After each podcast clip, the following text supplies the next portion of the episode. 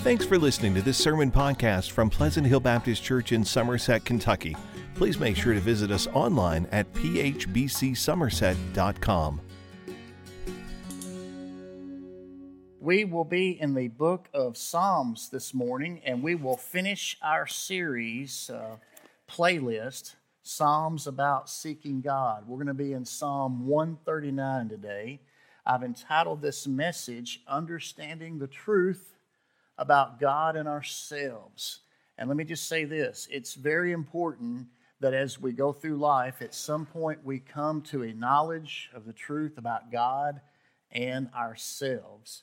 Um, I thought this was interesting. About five years ago, a Pew Research Center survey of more than 4,700 adults in America finds that one third of Americans say they do not believe in the God of the Bible. Okay? Uh, that's the qualifier. They don't believe in the God of the Bible. They believe there's some higher power or spiritual force in the universe, but they don't believe uh, in God as He has revealed Himself through the Scriptures. And that's what we're going to talk about this morning. You know, during um, my college years, one summer I volunteered as a staff counselor at a kids slash youth camp in Virginia.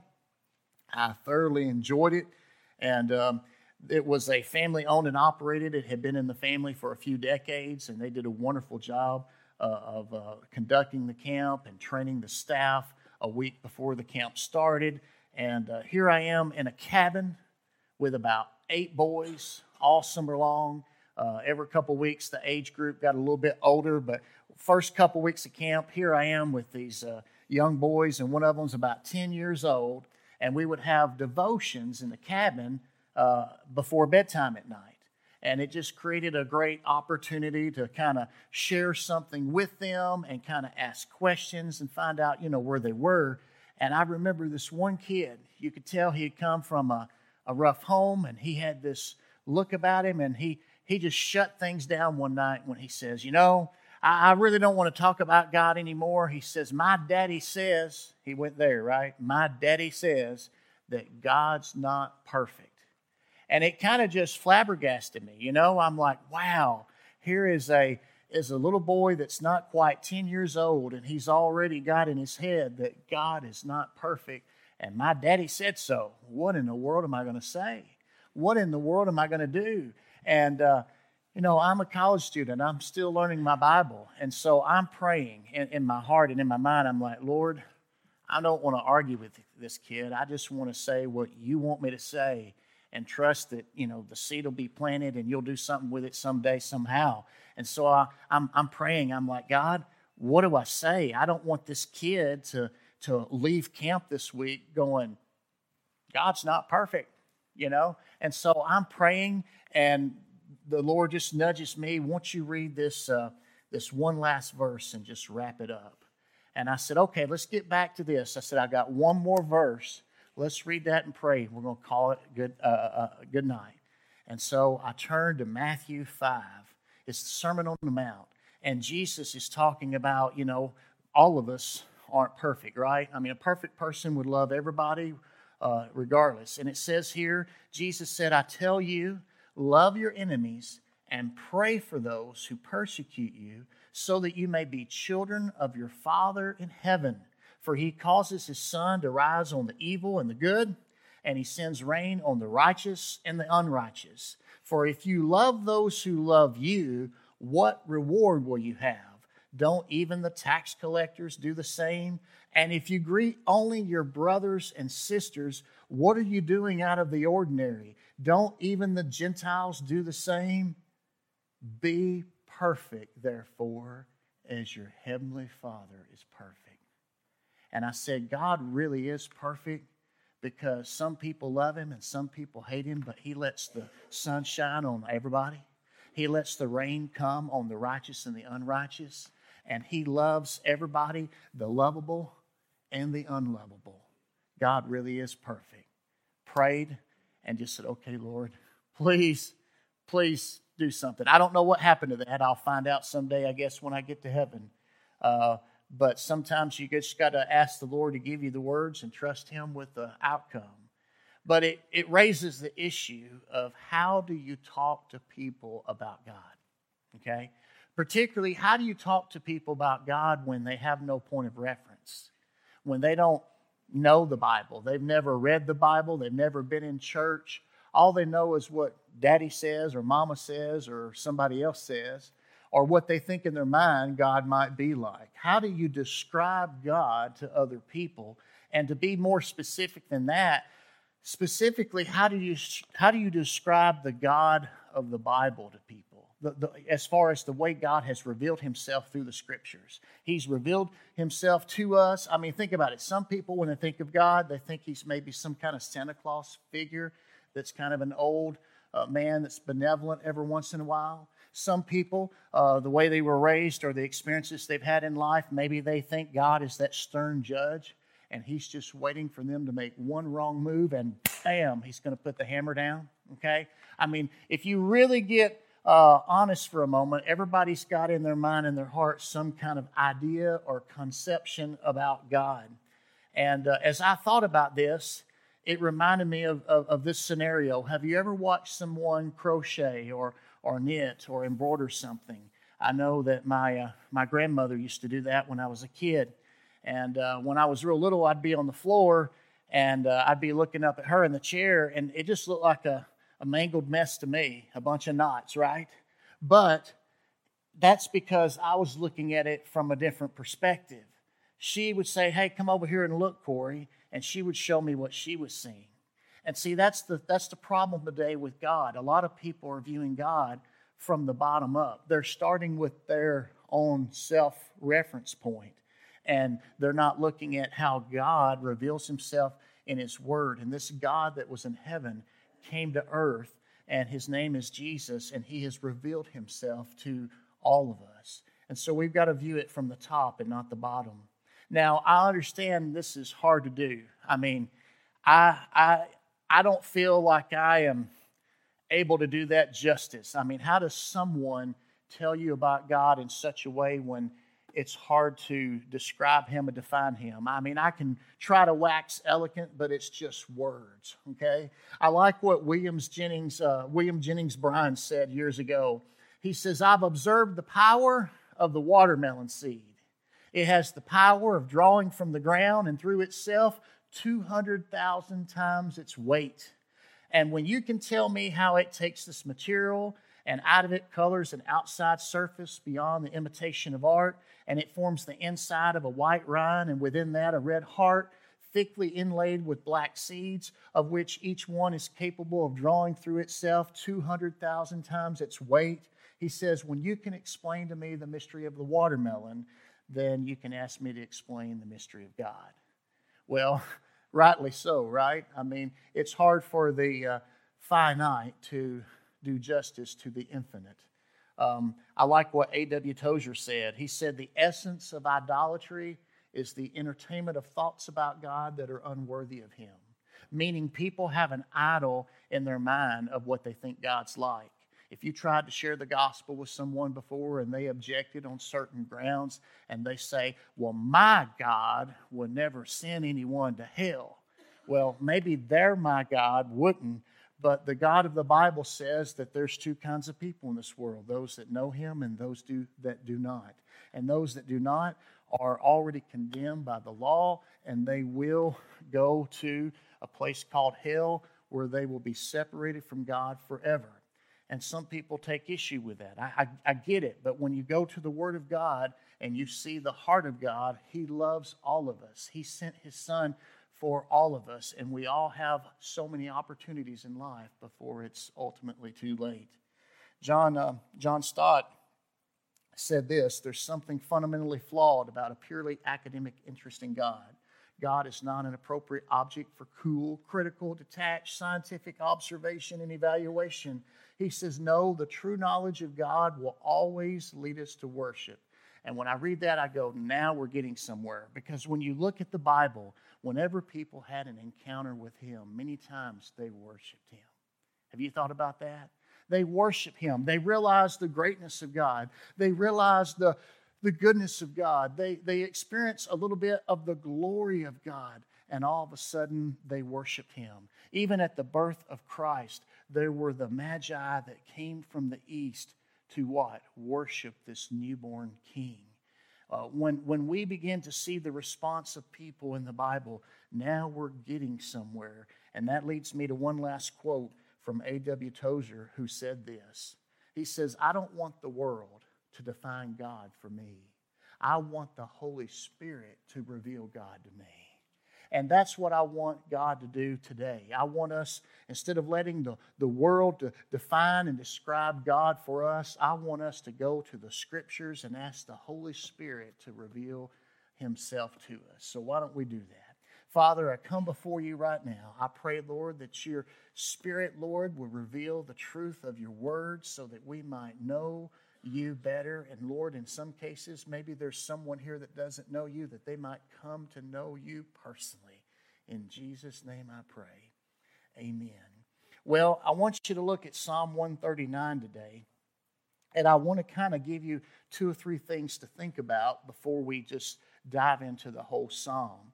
You see, the Bible reveals that God knows everything, okay?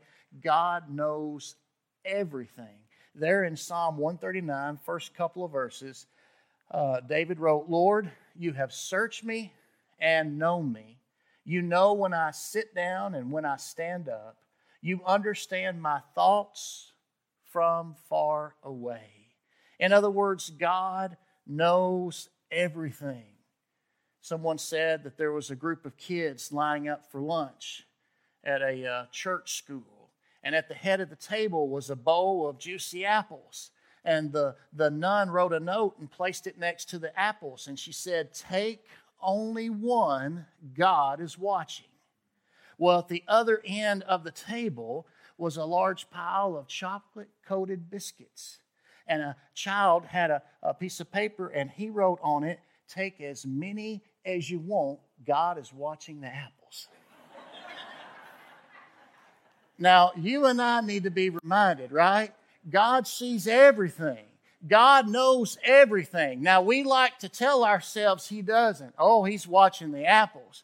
But God knows everything. He knows everything about you. He sees when you sit, He sees when you rise. He even knows what you're going to say before you say it.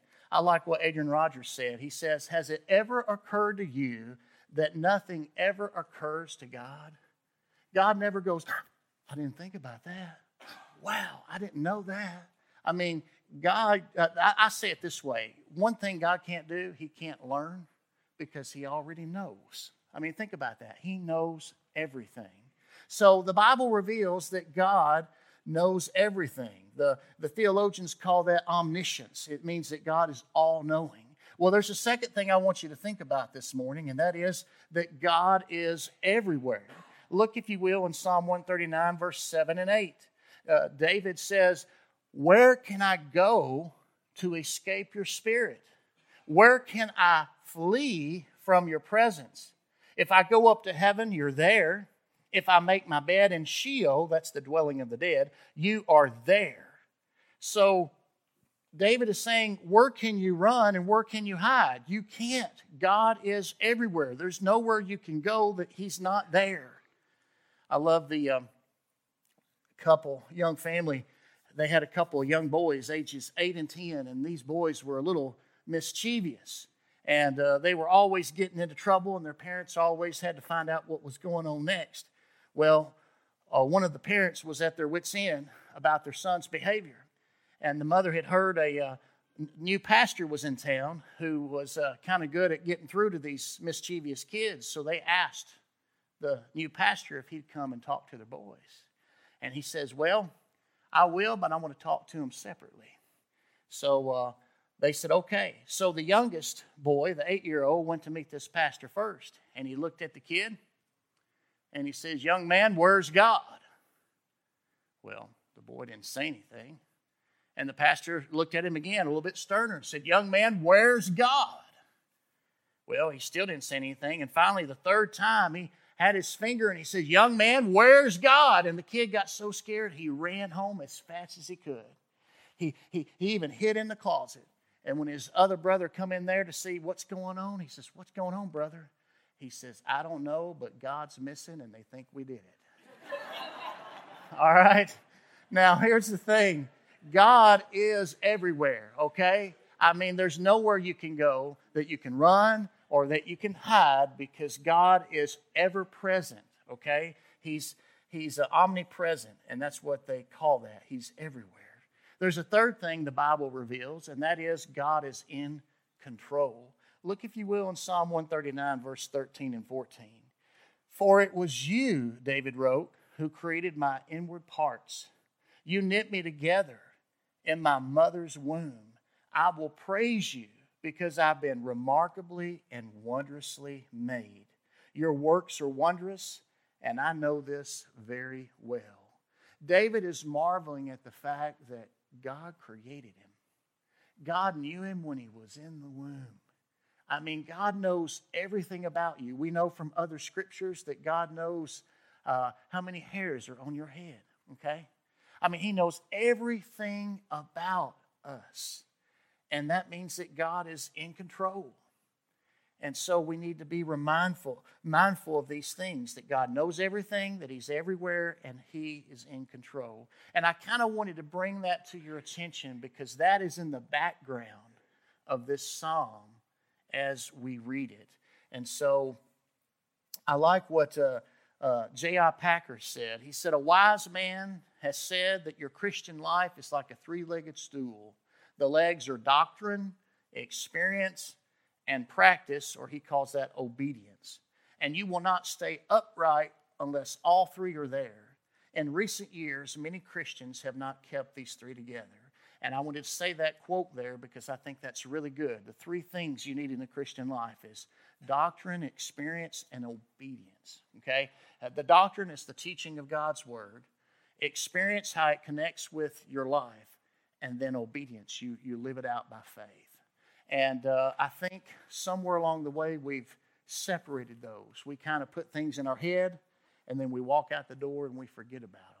But I mean, truth is meant to be lived out in everyday life. And I say that at, before we read this psalm because when you read this psalm, the truths that David talks about are very profound. That God is, you know, knows everything, that He's everywhere, that He's in control. These are very profound truths. But He writes them through the eyes of experience. Okay, you'll see it as as we read the psalm, and then you'll see how He applies it to His life uh, through obedience. I used Warren Wiersbe's outline for my points because sometimes you just can't beat the way somebody else says it. And so here's my, my point today. I want you to understand these truths about God and ourselves. And the first truth is this God knows us intimately, so we cannot deceive him. God knows us intimately, so we cannot deceive him. Look there in the first six verses. David says, Lord, you've searched me and known me.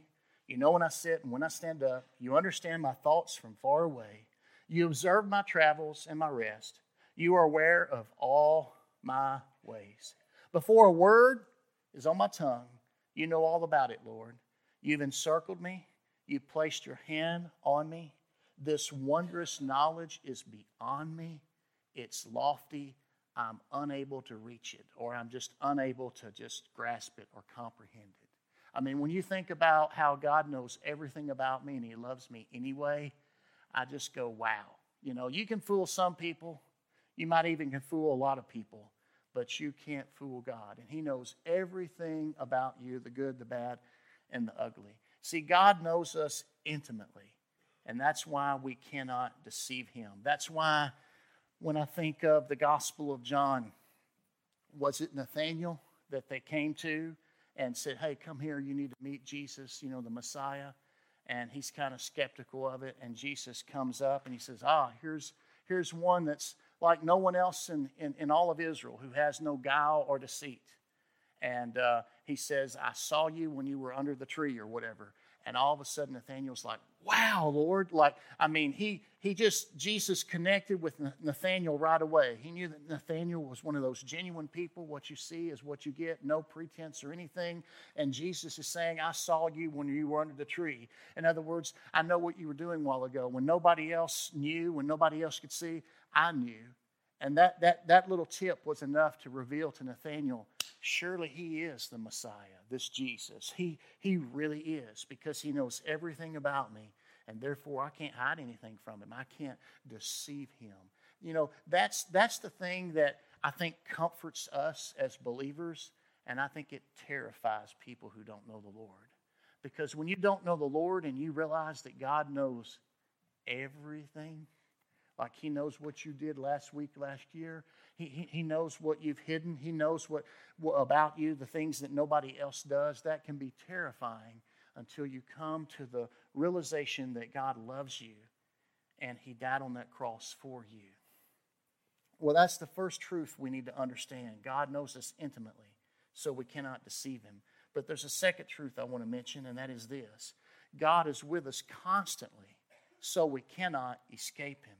There in verse 7, David says, Where can I go to escape your spirit? Where can I flee from your presence? If I go up to heaven, you're there. If I make my bed in Sheol, the dwelling of the dead, you're there. If I live at the eastern horizon or settle at the western limits, even there your hand will lead me, your right hand will hold on to me. If I say, Surely the darkness will hide me, and the light around me will be night, even the darkness is not dark to you. The night shines like the day. Darkness and light are alike to you. You remember when you were playing with your kids when they were little, little, or maybe your grandkids, and you would you would uh, play peekaboo with them, and then they would do this and go, "You can't see me." You remember that, right? Oh, you can't see me. Oh, yes, I can, right? And uh, we like to kid ourselves sometimes with God too, don't we? I mean, we think, okay, it's it's dark, nobody sees. But what does David say? David says, even in darkness, Darkness and light are alike to you. God knows everything all the time. He knows everything about us. He is with, with us constantly, so we cannot escape Him. There's nowhere to run, there's nowhere to hide.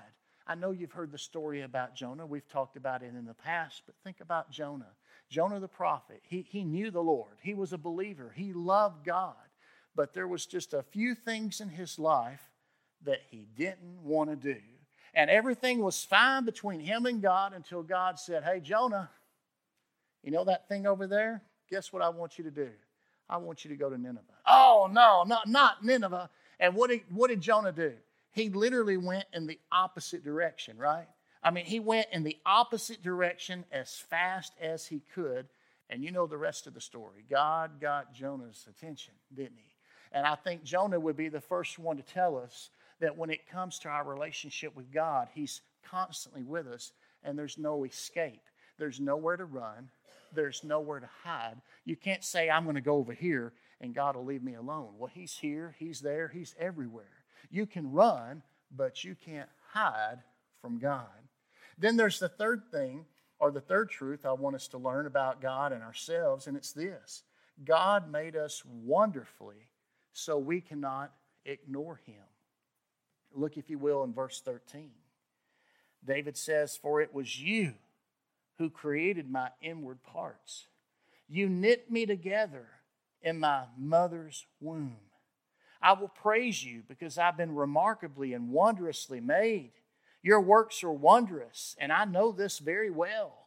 My bones were not hidden from you when I was made in secret when I was formed in the depths of the earth. Your eyes saw me when I was formless. All my days were written in your book and planned before a single one of them began. God, how precious your thoughts are to me. How vast their sum is. If I counted them, they would outnumber the grains of sand. When I wake up, I am still with you. What is he saying? He's saying God made us fearfully and wonderfully, so we can't ignore him. I, I'm, I'm amazed more and more each day of how we have a culture that I think is trying to discredit God at every single turn just for the sheer prerogative of being able to ignore Him. Oh, we don't believe that God made us this way or that way. We don't believe in this, that, and the other. We don't believe in this. We don't believe in creation. We don't believe this. We don't believe that. And we, we deny God at every single turn so that we can justify ignoring Him. And what I want to remind you is uh, this one simple truth that God created us, that God made us in His image. He made us wonderful and beautiful. And He says, You can't ignore me. I knew you before you were born. I know my, how many days that you will live and then you will die. I know everything about you. That ought to make us think twice about how much God loves us, how good He is, how great He is. You know, He could just like uh, obliterate us if He wanted to, but He loves us and He sent His Son to die for us. There's one last truth I want to mention the four truths we need to learn about God and ourselves. And the fourth one is God judges righteously, so we cannot dispute him. Look in verse 19 to the end. In verse 19, this psalm kind of changes pace and tone a little bit. It's almost like the realization of God being all knowing and ever present and in control has kind of seeped into the consciousness of David. And now he's suddenly aware that all of us are going to have to face that reality. And he says in verse 19 God, if only you would kill the wicked, you bloodthirsty men, stay away from me, who invoke you deceitfully. Your enemies swear by you falsely. Lord, don't I hate those who hate you and detest those who rebel against you? I hate them with extreme hatred. I consider them my enemies. Now, this is more than just hypocrisy. David is realizing that there are people in the world that do a lot of things in the name of God, and God has nothing to do with. And he's seeing all this being done, and it repulses him. He finds it repulsive, and he says, God, are you going to do something about the wicked? I mean, when I look and when I look around the world today, when I read the room, I mean, we might all be human, but we're in different points in relationship with you. Lord, if life's going to be fair, what are you going to do with the wicked? Are they going to be treated different than those who know you? And before he gets caught up in that, he kind of checks himself and he says in verse 23 Search me, God, and know my heart. Test me and know my concerns. See if there's any offensive way in me and lead me in the everlasting way. I love that. Like David acknowledges a hard truth out there that, you know, remember, remember how I read in Matthew 5 God is perfect, but he lets the sun shine on the just and the unjust? He lets the, the rain fall on the righteous and the wicked?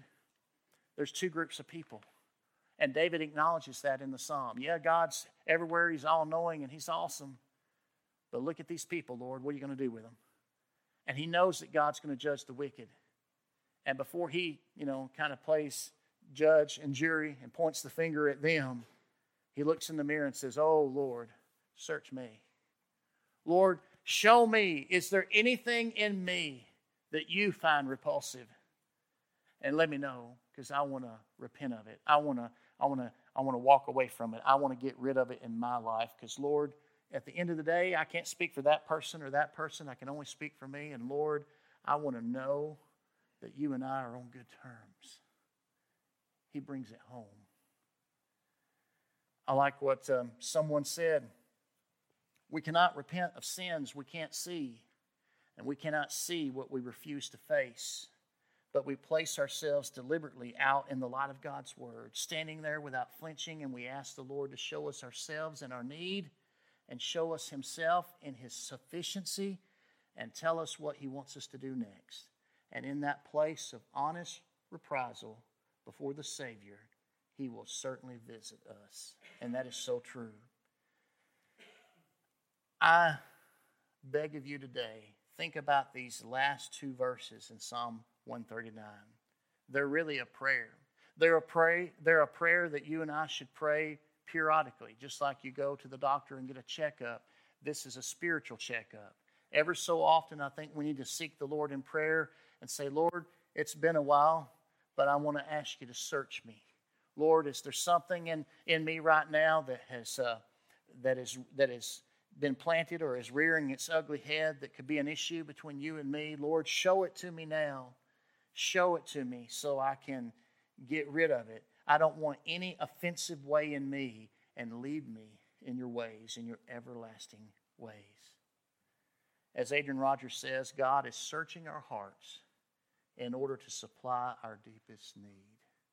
See, He knows everything about you, and He knows what you need and what I need. And so when you ask God to search your heart, not only will He reveal what's wrong, but He will reveal what He can do to make it right. So don't be discouraged when He searches you.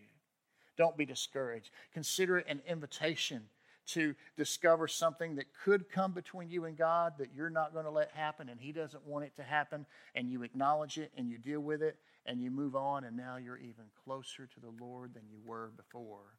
It's a really good thing. So today, as we wrap this up, think about these four truths that we learn about God and ourselves in Psalm 139. God knows us intimately, so we can't deceive him. God is with us constantly, so we can't escape him.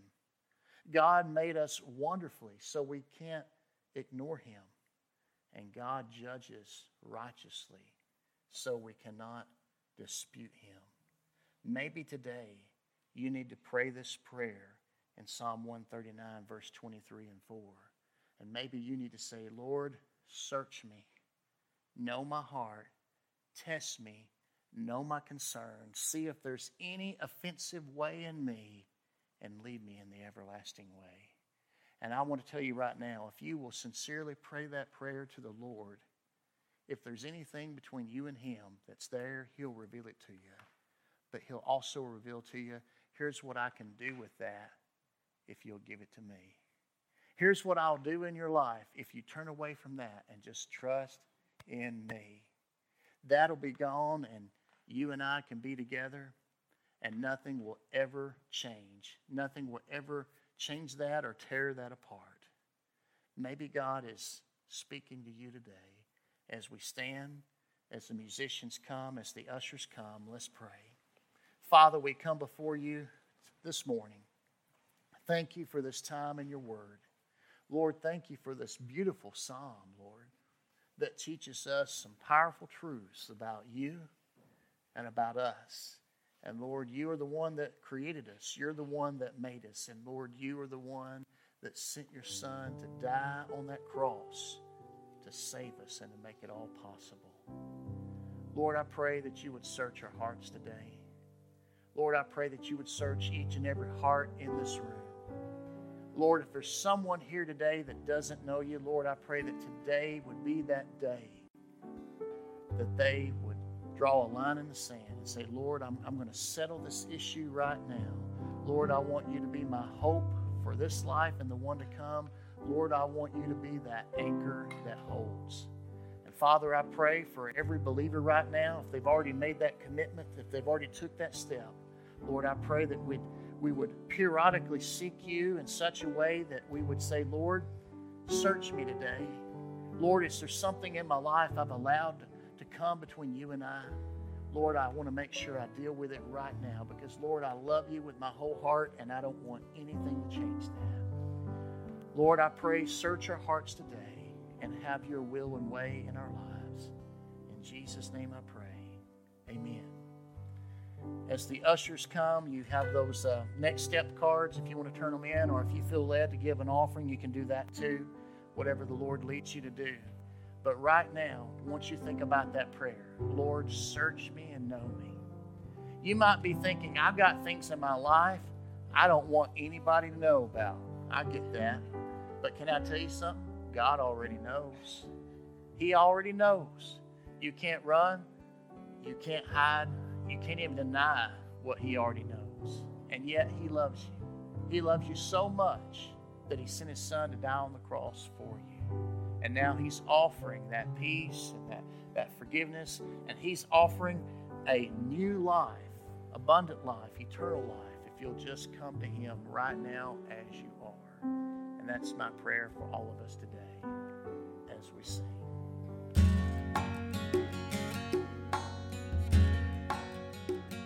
Thanks for listening to this sermon podcast from Pleasant Hill Baptist Church. To learn more about the church, find out meeting times, or learn how to contact the pastor, please visit phbcsomerset.com.